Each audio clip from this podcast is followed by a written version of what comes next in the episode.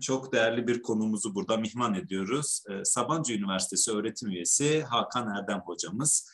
Tabii Hakan hocamız biz tarihçiler için e, çalışmaları başucu olan e, hocalarımızdandır. Ben huzurlarınızda programa katılımı kabul ettiği için e, kendisine çok teşekkür ediyorum. Hoş geldiniz hocam. E, ben de çok teşekkür ederim. Yalnız küçük bir güncelleme yapalım. Ee, Sabancı Üniversitesi'nden emekli oldum. Öyle Daha doğrusu emekli oldum. Ee, evet, e, yani şeyden sonra artık 30 seneden sonra kafi dedim. ee, şeyde e, tabii yani e, akademisyenin emekli olması çok olmaz. Yine e, bildiğimiz işleri yapmaya devam edeceğiz. E, hocam e, isterseniz ilk soru olarak e, bugün e, tanıtımını yapacağımız kitabımız Sözden Kalanlar. E, tarih, tarihçilik, kurgu, insan ve toplum. Ve bu çalışmanın içerisinde zaten daha öncesinde gerçekleştirmiş olduğunuz söyleşiler, çalışmalarınız da yer almakta. Ben e, buna e, bun, bunlara istinaden e, hazırladığım kafamda olan bazı sorular var. İsterseniz ilk olarak bu çalışmaya neden sözden kalanlar gibi bir ismi gerekli gördünüz? Onunla başlayalım. Buyurun. Valla şimdi sözden bir şey kalmaz aslında. Hani söz uçar, yazı kalır. Kalırsa yazıdan kalır. Fakat bunlar bir şekilde konuştuklarım, yazdığım makaleler veya yazdığım e, şeyler değil, e, metinler değil. Ama konuştuğun, siz konuşuyorsunuz, başkası kayda alıyor, deşifre ediyor, çözüyor. E, oradan da bir metin çıkıyor. Aslında konuşma metinleri. Dolayısıyla e, söz ama bir şekilde yazıya geçmiş bir e, söz. O yüzden de e, her sözde uçmaz. Bazı sözlerden de kalanlar olur diyerek e, bunu şey yaptık, e, düşündük, e, bunu böyle yaptık. Eyvallah hocam. Peki hocam, e, Türkiye'de özellikle e, belki de benim de çok yakından ilgi duyduğum bir başlık olarak sizi de yakalamışken sormak isterim.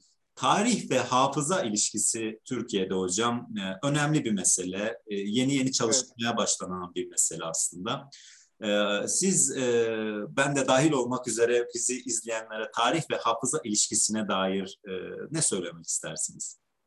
Tabii isterseniz buna bir de bir geçmiş e, boyutunu katalım. Yani tarih, hafıza, geçmiş diye bakalım. Biraz daha kapsamlı olsun. Şimdi çok karıştırılan kavramlar. Yani bunun karıştırıldığını şuradan anlıyoruz. İşte insanlar konuşurken, siyasiler mesaj verirken, hatta tarihçiler konuşurken böyle bir şey tarihte oldu, böyle bir şey tarihte olmadı falan diyorlar. E, herhangi bir şey tarihte e, olmuş olamaz. Olmuşsa geçmişte olmuştur. Evet. Önce şuradan başlayalım. Geçmişle tarih aynı şey değil. Yani e, tarih e, insanların çabası, akademik çabası e, aracılığıyla geçmiş çalışılarak e, üretilen e, metinler, çalışmalar kendine ait bir yöntemi var. Bir e, bilimsel e, disiplin, bir e, akademik e, disiplin. E, yani tarih ve geçmiş e, aynı değil. Peki e, hafızayı nasıl sokalım işin içine? Hafızayı da şöyle e, sokalım. E, her insanın hafızası var. E, bizi zaten e, diğer canlılardan e, ayıran e, hafızamız. E, bir doğal hafızamız var. İşte doğumdan biraz itibaren e, böyle eksikli gedikli de olsa doğumdan biraz itibaren e, hatırlamaya başlıyoruz bir şeyler. Bu bizim doğal e, hafızamız. E, yalnız unutmamak gerekiyor. Hafıza da geçmişle aynı değil. Çünkü geçmişte olan bir şeyi kendi beynimizin prizmasından geçirerek e, hatırlıyoruz. Hani çocukken kulaktan kulağa oynardık, e, bir şey söylenir, e, siz bir şey dersiniz. E, en sonuncu kişi onu tekrarladığı zaman bambaşka bir şey e, çıkar. Şimdi insan doğal olarak hafızasında hatırladığı bir şeyi yakında anlatsa, o başka birini anlatsa, başka birini anlatsa sonunda hikaye çok değişiyor. Neden? Çünkü herkesin kendi e, beyninden geçiyor, herkesin kendi eleğinden geçiyor, kendi sisteminden geçiyor. Şimdi e, bir de e, doğal olmayan bir çeşit e, hafıza var. İnsanlara ait yine çünkü kayıt e, tutuyoruz e, yazılı belge e, bırakıyoruz. E, ve aslında hatırlamadığımız, doğal hafızamızla hatırlamadığımız, bilmediğimiz geçmişi de o şekilde öğreniyoruz. Buna da şey demek lazım, öğrenilmiş hafıza ya da yazılı bellek demek lazım. Yoksa şimdi herhangi bir tarihçi bugünün bir insanı nasıl bilsin mesela 1453 yılında ne olduğunu? Doğal hafızasından e, e, hatırlayarak bir hatırlama pratiği yaparak size söylemiyor ki. Öğrenilmiş belleği biliyor. Öğrenilmiş belleğe biz toplumun ortak e, komünal e, yazılı e, belleği de diyebiliriz. E, isterseniz de tarih deyin. Okullarda filan okutulan da budur. Evet, evet. Peki hocam e, aslında e, sizden bahsettiren, bahsettiren isminizden bahsettiren önemli çalışmalarınızdan bir tanesi de Tarih Lenk. Şimdi ben e, belki oranın biraz etkisinde kalarak çünkü bu çalışmanızda da ona sık sık vurgu yapıyorsunuz. Şimdi Türk tarihçi olmanın e, öncelikle bir soru üzerinden gitmek istiyorum. Tarihçi olmanın genel geçer kuralları var mıdır? Zira e, son dönemlerde tarih disiplinini bilimsel bir metodoloji ile ele almadan kendilerine tarihçi kimliğini layık gören birçok ar- amatör araştırmacı ve eserlerine denk geliyoruz ki yani açık olmak gerekirse bunların yazdıkları bilim insanı tarihçilerden daha çok tutulmakta. Ee, acaba e, böyle bir tablonun oluşmasında tam da bu me- mektepli dediğimiz tarihçilerin rolü var mıdır? Ya da bilhassa mesela siz bazı tarihçileri empresyonist olarak değerlendirip tarihçinin bir ses sanatçısı gibi sağda solda konuşup dolaşıp daha doğrusu konser tadında konuşmaması gerektiğini belge ve vesika ile konuşması gerektiğini e, ifade ediyorsunuz. Bura üzerinden gidersek e, bu bütün bunların yarattığı e, bir tahribatın e, etkisinden bahsedebilir miyiz? Ya da belki benim eksik bıraktığım bir husus varsa. Buyurun değerli hocam. Şimdi şöyle, e, e, evet tabii ki yani e, tarihin bir şekilde amatörler e, eline e, elinde e, kalması e, veya amatörlere bırakılması profesyonel tarihçilerin e, belli başlı problemlerinden bir tanesi. Şimdi akademik tarihçilik e, bugünlerde kurgulandığı üzere fazlasıyla e, akademik. E, işte hangi hakemli dergide hangi makaleyi yazdınız, efendim kaç tane atıf aldınız. Toplum bunlara önem veriyor. Zannediyor ki bir şey bunlar Evet belki bir şey ama her şey değil. Şimdi e, bir de akademik tarihçinin, üniversitedeki tarihçinin toplumu aydınlatmak gibi bir görevi var. Şimdi akademik tarihçilerimiz e, böyle ellerini taşın altına sokmazlar.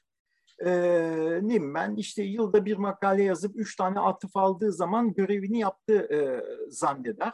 Bu e, yani aslında bu şekli formal olarak bakmanın e, ne kadar şey olduğunu gösteriyor, e, sakıncalı olduğunu gösteriyor. Hiç beğenmiyorum. Beğenmediğimde her zaman e, söyledim e, bu yöntemleri. Yani e, koskoca kitap yazarsınız kimsenin umurunda olmaz. Ondan sonra e, oldu bu yani e, aynıyla Vaki bir Osmanlı tarihçisi e, Çek arkadaş. Ondan sonra canlı bombalar üzerine biriyle ortak makale yazdı. Buna İslam uzmanı diye fikir sordular. Hı hı. E, ama konu canlı bombalar olunca 1300 tane atıf aldı. E şimdi daha önce yaptığı işler son derece daha kıymetliydi. E şimdi atıf aldı diye e, şey yapıyorsunuz, yere göğe e, koyamıyorsunuz. E, bunu aşabilmenin bir yolu e, akademik tarihçinin e, popülerize etmesi, gerek kendi çalıştıklarını, yazdıklarını, gerekse e, başkalarının e, ürünlerini. İşte e, o noktada da çok dikkat etmek lazım. E, bir takım akademik tarihçiler nasıl kalite burada, e, bu seviyede filan diyerek çok dikkatsiz davranıyorlar. E, popüler işte o empresyonist derken e, onu kastediyorum. Aklında kalanı yazıyor. Şimdi olgulara dikkat etmiyor, tarihlere dikkat etmiyor, taraflara e, dikkat etmiyor.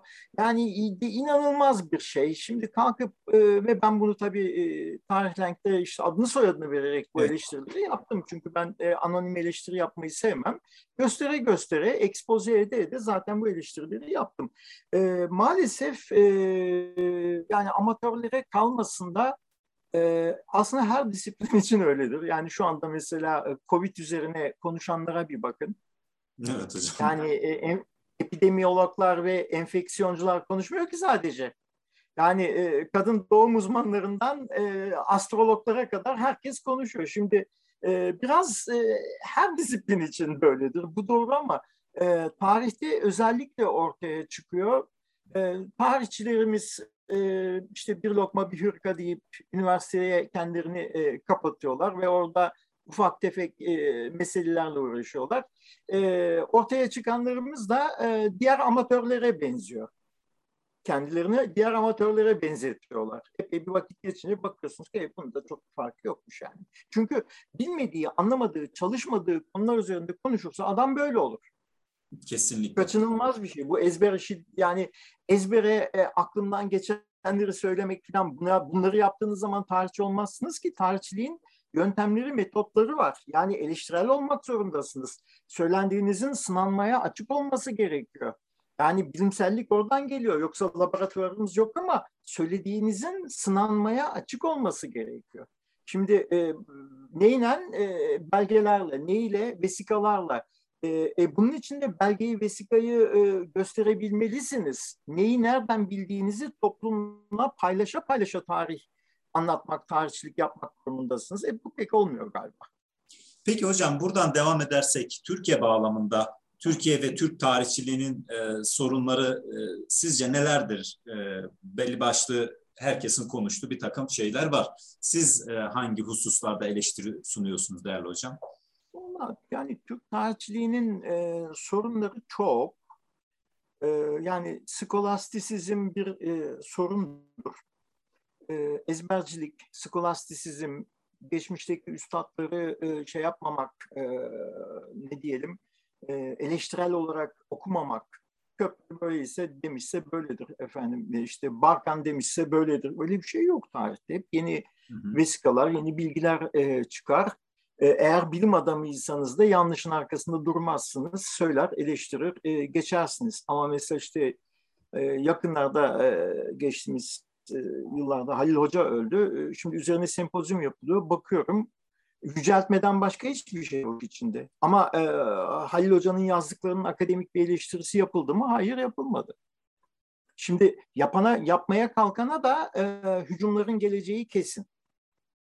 Şimdi böyle bir problemimiz var. Şimdi tarihçilik tarihçileri kutsal hale getirme e, işi değil ki. Yani e, söylenen şeylerin e, eleştirel bir şekilde defalarca defalarca e, gözden geçirilmesi, e, yeni bilgiler varsa onun ışığında tartışmaların yeniden harmanlanması, yeniden yapılması, yeniden sunulması gerekiyor. Şimdi benim gördüğüm temel e, problemlerden bir tanesi, belki de başlıcası budur. Evet.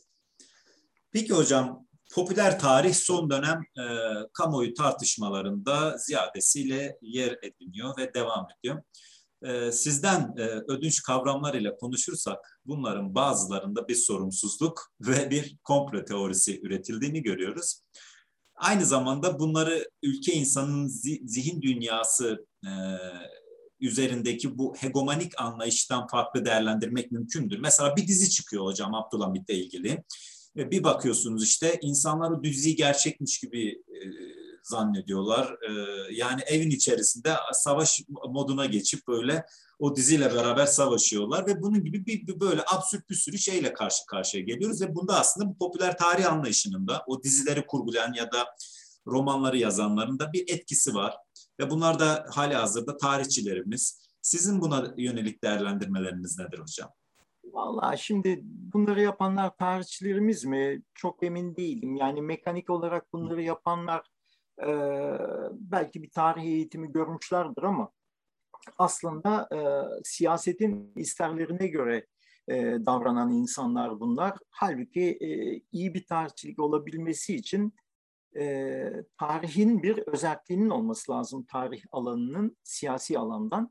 E, siyasetin de tarihin prangalarından kurtularak siyaset yapması gerekiyor. Şimdi ikisi birbirinden e, şey olsa, özerk ol, bağımsız demiyorum, hep ilişki vardır. Özerk olmak e, durumundadır. Dolayısıyla genel çerçeve çiziliyor. O senarist arkadaşlara deniyor ki mesela bu dizide Ertuğrul Bey e, faiz alan faizcileri dövdürsün mesela ve dövüyorlar mesela siz faiz alıyormuşsunuz falan diye pataküte. Şimdi e, ve bir mesaj e, verilmiş oluyor. Burada bu diziler aslında o öğrenilmiş belleği doğrudan kontrol etmek yoluyla bir toplumun geçmiş algısını e, şekillendiriyor. Sadece katkısı e, var diyemeyiz buna. E, çünkü kitlesel bir şey bu. Şimdi kim kalkacak makale okuyacak, kitap okuyacak, gerçek Abdülhamit'e kim bakacak? Yani e, dolayısıyla İngiliz elçisine tokat atmışsa e, Abdülhamit olabilir.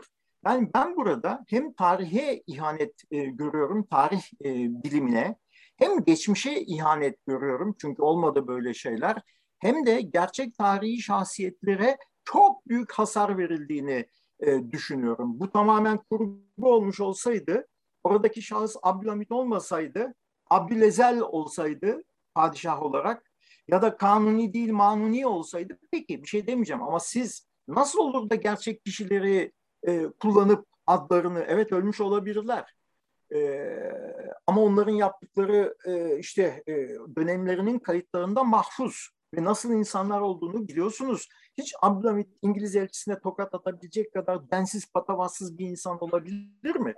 Çünkü dönemin kayıtlarını okuyan tarihçiler biliyorlar ki çok çok iyi bir siyasetçi.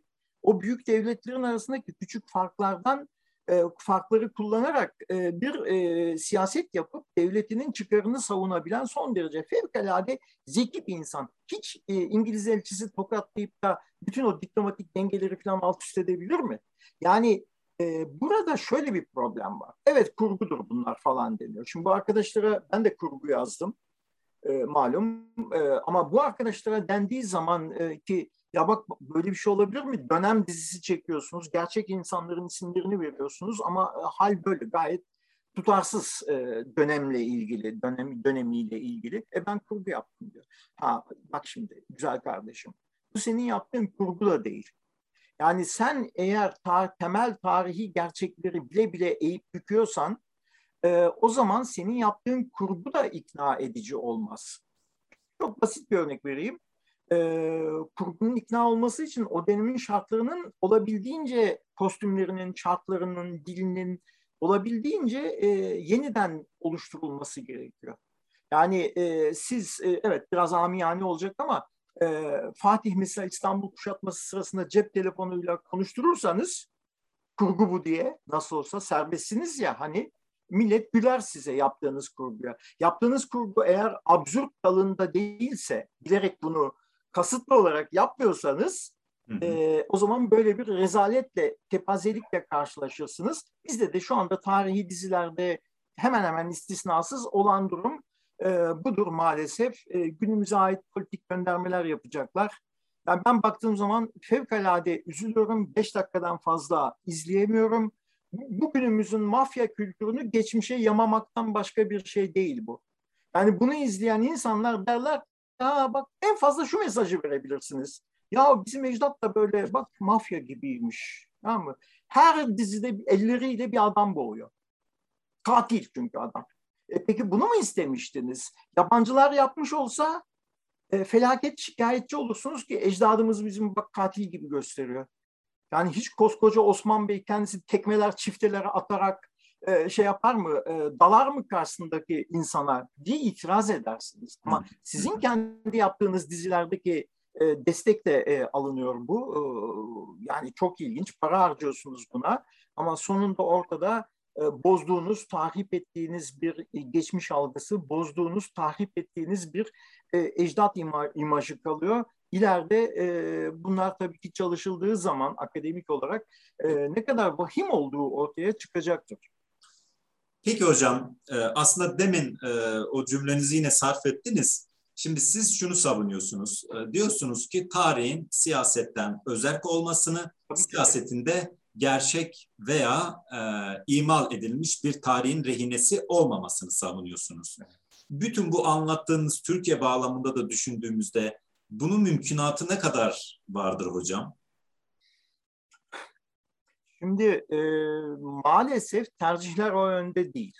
Hı hı. Maalesef siyasi liderlerimiz diyorlar ki karşılarındaki Hazrun'a izliyorsunuz değil mi payitahtı? Görüyorsunuz Abdülhamit Han'a neler yapılıyor. Bakın öğrenin oradan falan. Şimdi bir defa yanlış mesaj e, gidiyor.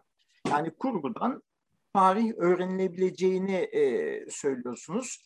Üstüne üstlük orada bir şey durumda var. Tuhaf bir durum da var. Zaten siz desteklemişsiniz o diziyi ve devlet televizyonda gösteriliyor falan. Şimdi e, maalesef bu otonomi meselesi ya tarihçi her şeyden önce e, fikri hür, düşüncesi hür bir insan olmalı ki yeni bir data geldiği zaman yeni yorumlar yapabilsin.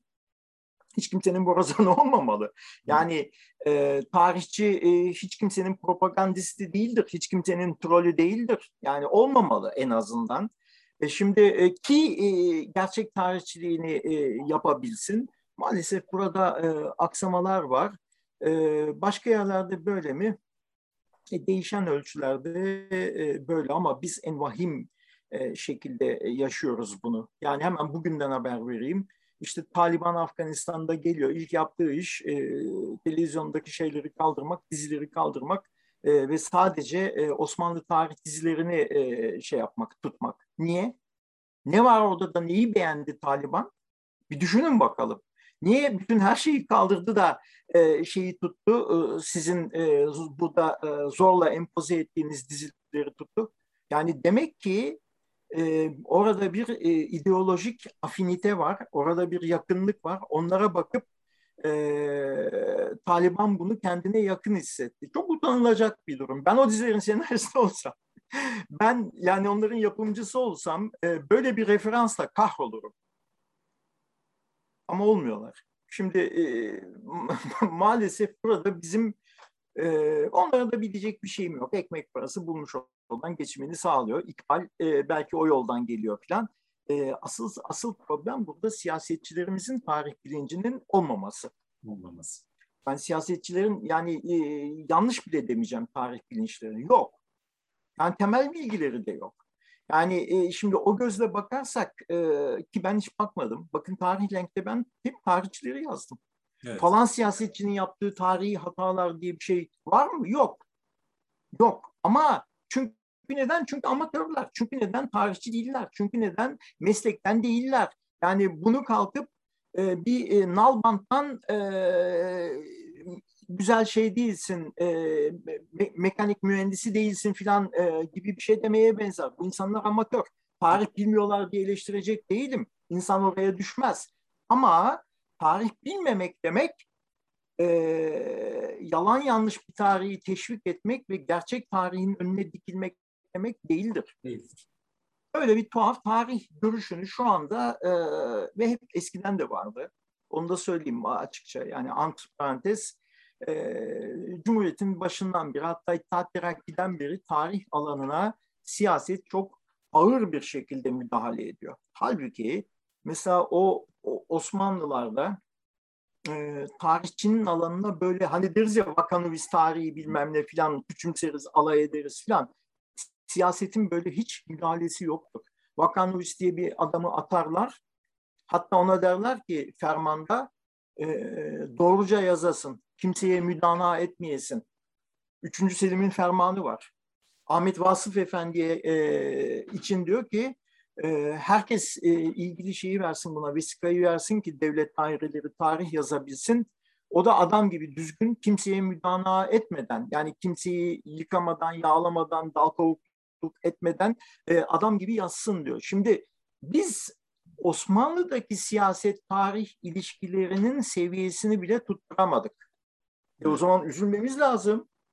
Biz bunu niye beceremiyoruz diye. Yani niye tersine gittik? E, dünyada tarih gittikçe zenginleşirken tarih yazımı, insanlar çok ilginç konuları çalışırken, geçmişlerinin en yakası açılmadık e, kısımlarını açıp çalışırken e, ve akademik olarak çalışırken biz gittikçe, gittikçe, gittikçe tereddi ettik. Benim korkum odur ki sonunda e, profesyonel tarihçilerin tarih algısı bile işte o dizilerden edinilen e, imajlar, fikirler e, şeyinde kalacak, e, doğrultusunda kalacak maalesef.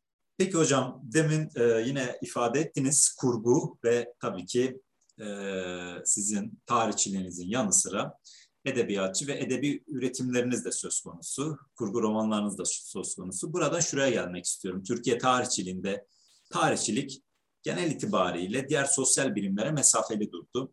Elbette az düzeyde de olsa son dönemlerde güzel örnekler var. Ee, ama ne kadar etkili oldukları tabii ki tartışmalı. Sizin üzerinizden gidersek hocam, roman romanlarınızda bunun aksi bir tarihçi portresi çiziyorsunuz. Mesela e, hep denir ya edebiyatçı tarih bilmese de tarihçinin edebiyat bilmesi gerektiği gibi bir zorunluluktan bahsedilir. Zira anlatıyı inşa etmek için bunun bu bir gereklilik olarak görülür. Siz e, bir edebiyatçı yanınızın da olması hasebiyle buna dair ne söylemek istersiniz hocam?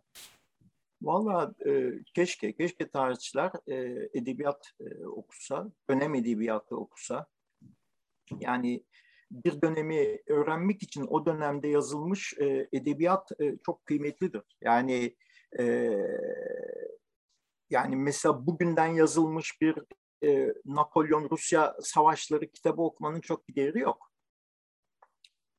Ama o döneme daha yakın Rus çağlığında e, henüz Rus çağlığı hüküm sürerken e, yazılmış Tolstoy'u okumanın evet, savaş. güzel yazılmış, e, anakronizmlere düşmeyen e, Tolstoy'u okumanın çok büyük e, faydası var. Size bir e, düşüncelerinizi şekillendirir, size bir vizyon verir. Yani bizde de bu şekilde e, çok fazla yok aslında ama e, yani çünkü bizde Batı e, janrları daha e, nispeten sonra e, girmiştir edebiyatımıza.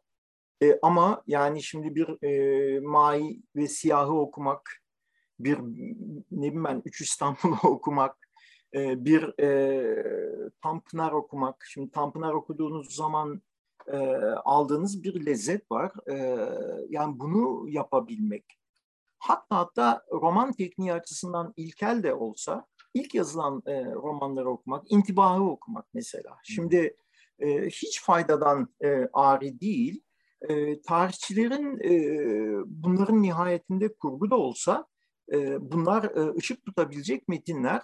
E, orada hiç e, şey yapmadan ben tarihçiyim ben işte vesikayı bulur yayınlarım falan gibi bir yalınlığa düşmeden yalınlık ve yavanlığa e, bunları okumasında e, fayda var. Çok büyük fayda var. Yani e, şimdi ben aman her şeyi okudum edebiyat adına falan diye bir iddiam yoktur ama hı. yazdığım metinlerde yazılı olarak referanslarım var şeye. Göndermeler yaparak işte birisi zahmet edip çalışırsa yani neydi bunun mental zihniyet haritası falan bunu, yazan kişinin diye herhalde bir takım e, referanslar e, edinecektir. Yani ben hiçbir zaman söylemem ama e, açık açık söylemem. Ama e, onun içinde, metnin içinde onu e, görmek mümkündür. E, edebiyat e, çok vazgeçilmez bir şey. Yani kurgu aslında çok çok e, vazgeçilmez e, bir şey. E, hani güzel kurgu, güzel edebiyat, iyi roman var mı onu tartışabilirsiniz. O bambaşka bir tartışma. Kendi içinde geçerli bambaşka bir tartışma. Orada da yani edebi eleştiri yapabilirsiniz. Edebi eleştiri yapmak mümkündür. Tabii ki mümkündür. Yani şeyin metnin ikna ediciliğini e, tartışırsınız. E, ama e, edebiyat çok vazgeçilmez bir şey. Peki hocam, e, sizden belki de e, en çok bahsettiren çalışmalarınız aslında e, başında da söylemiştim çalışmalarınızın arasında tarih lenk geliyor. Siz bu çalışmanızda profesyonel tarihçilerin, e, efendime söyleyeyim amatör araştırmacıların, ilahiyatçıların e, tarih üzerindeki e, ne diyelim müdahalelerinin yanlışlıklarına e, bir şekilde temas ediyorsunuz ve bunu da çalışmanızda dile getiriyorsunuz ve Belki de herhalde e, birikimdeydi. Murat Belge sizin bu çalışmanızı e, Foucault'dan mülhem, Foucault'un bilginin arkeolojisi çalışmasından mülhem, yanlışın arkeolojisini yaptığınızı ifade ederek şöyle bir değerlendirmede bulunuyor. Ben e, ona Hakan Erdem e, öyle her bulduğu yanlışı göstermek üzere yazmamış diyor bu kitabı. Belirli bir iddialılıkla her şeyi en iyi ben bilirim iddiasıyla birlikte giden yanlışlarla sınırlamış kendini. İddian oysa bu ne diyor? Onun içinde bir başkasının e, sürçmesinden alınan bencil keyif değil, bu kitabın verdiği keyif diyor. Şimdi sizin bu çalışmanızın yanılmıyorsam 2008 yılında yayınlandı hocam. Bu çalışmanızın evet. üzerinden 13 yıl geçti. Bu çalışmanın odağında ifade ettiğim işte gibi işte tarihçilerden popüler yazarlara değil birçok kişinin eleştirisi var eleştirilerinizi hem okura takdim ederken hem de hepsinden önemlisi kendiniz yaparken aslında ben okurken mizahi bir keyif yaptığınızı, keyif aldığınızı da hissettim. Ama tabii her şeyden önemlisi bir tarihçi ciddiyeti ve bir tarih savunusunu da elden bırakmıyorsunuz hocam. Acaba bu tatta e, ve bugün e, hali hazırda ben dahil olmak üzere ders kitabı olarak da okutuyorum bunu. Acaba okuru bu tatta bekleyen, bu tatta ve ayarda yeni çalışmalarınız var mıdır? Bize bunun müjdesini verebilir misiniz? Valla şimdi e, tarih lenkte hakikaten bak işte şurada bir hata yapmış e, diye arzi hataların üzerine e, gitmedim. Yani e, örnekleri çoğaltmak e, mümkün. Namütenayi gidersiniz. Yeni metinler yazılıyor. Eski metinleri siz yeniden okuyorsunuz. Yeni şeyler keşfediyorsunuz filan. E, ama e, ben çoğaltmak istemiyorum örnekleri.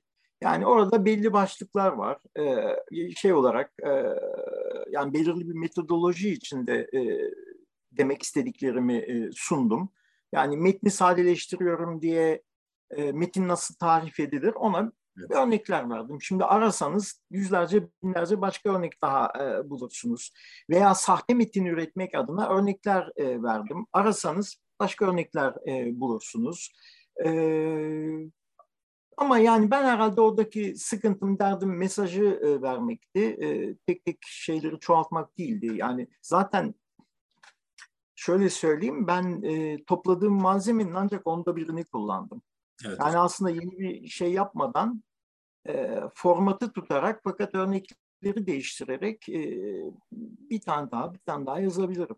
Çok ciddi evet. söylüyorum. Yani bambaşka alıntılar içinde da, yani şu anda yaptığım alıntıların hiçbirini yapmaksızın yeniden yazabilirim aynı başlıklar altında ama yapmayacağım bunu. Yani e, bu anlamda bir şey varsa e, beklentimiz onu yapmayacağım. Yapmaya da gerek yok. Vakit kaybı. E, ama işte dediğiniz gibi e, 10 seneden e, fazla oldu mu?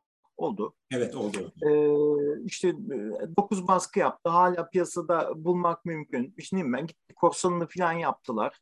PDF'ini indirdiler. Şu oldu bu oldu filan. Sonuç olarak ben de artık bu kadar vakitten sonra baktığım 12-13 seneden sonra baktığımda ha diyorum yani işte yapmışız bir şeyler. Yani e, ulaşması yere ulaşması gereken yere ulaşmış. Vasıl olması gereken yere vasıl olmuş. iyi tepkiler almış. E, sizin gibi genç akademisyenler ders kitabı olarak özellikle master sınıflarında, yüksek lisans sınıflarında e, belirli bölümlerini e, okutuyor. Bunları ben bunları yazar olarak hoşuma gidiyor tabii ki. Yani e, yani o o aç o açıdan belirli bir kitleye ulaşmış vaziyette e, yeter. Diyorsun. Ama e, başka şey olabilir mi? E, çalışmalar olur tabii. Mesela nitekim e, yani mesela Torosya'nın evet. acayip hikayesinde e, tarihlen gibi bir şey değildi bu. E, ama yani ister istemez yazan ben olduğum için örtüşmeler e, oluyor. İşte ben tutamıyorum kendimi alay ediyorum açıkça söyleyeyim. Yani e, bu da insani bir zaaf belki. Ama yani artık öyle bir şey oluyor ki ya koskoca adamın kitabını okuyorsun e, sonunda geriye gülünç bir yekun kalıyor. Şimdi alay etmeyip nasıl yani ironiyle yaklaşmayıp ne yapacaksınız e, e, buna karşı? E, şimdi orada da tek bir metin e, metne odaklanarak, metne odaklanarak e, şeyi de bilerek ama limitasyonları da bilerek e, başka bir çalışma yaptım ama tarihlen gibi bir çalışmayı yani düşünmüyorum, düşünmedim. E, şeye gerek yok, e, tekrara gerek yok. Yok diyorsunuz, peki. Çok teşekkür ediyorum değerli hocam. Ee, her şeyden önce e, zamanınızdan ayırıp e, burada e, bize yarım saatten fazla bir sürenizi verdiniz. Ve ben kendi adıma sizin çalışmalarınızı okuyarak işte yüksek lisans doktora yapan bir genç bilim insanı olarak da çok teşekkür ediyorum.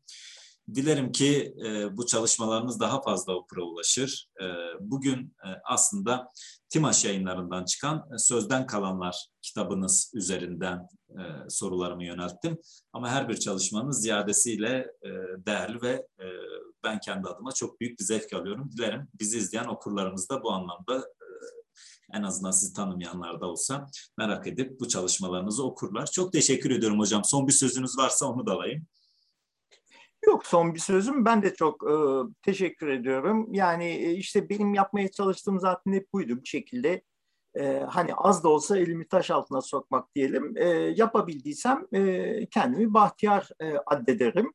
E, çok teşekkür ediyorum. Eyvallah hocam. Niyet asıl olmuştur hocam. Biz bu zevki almışız, bu bilgiyi almışız. Çok sağ olasınız. Çok teşekkür ederim.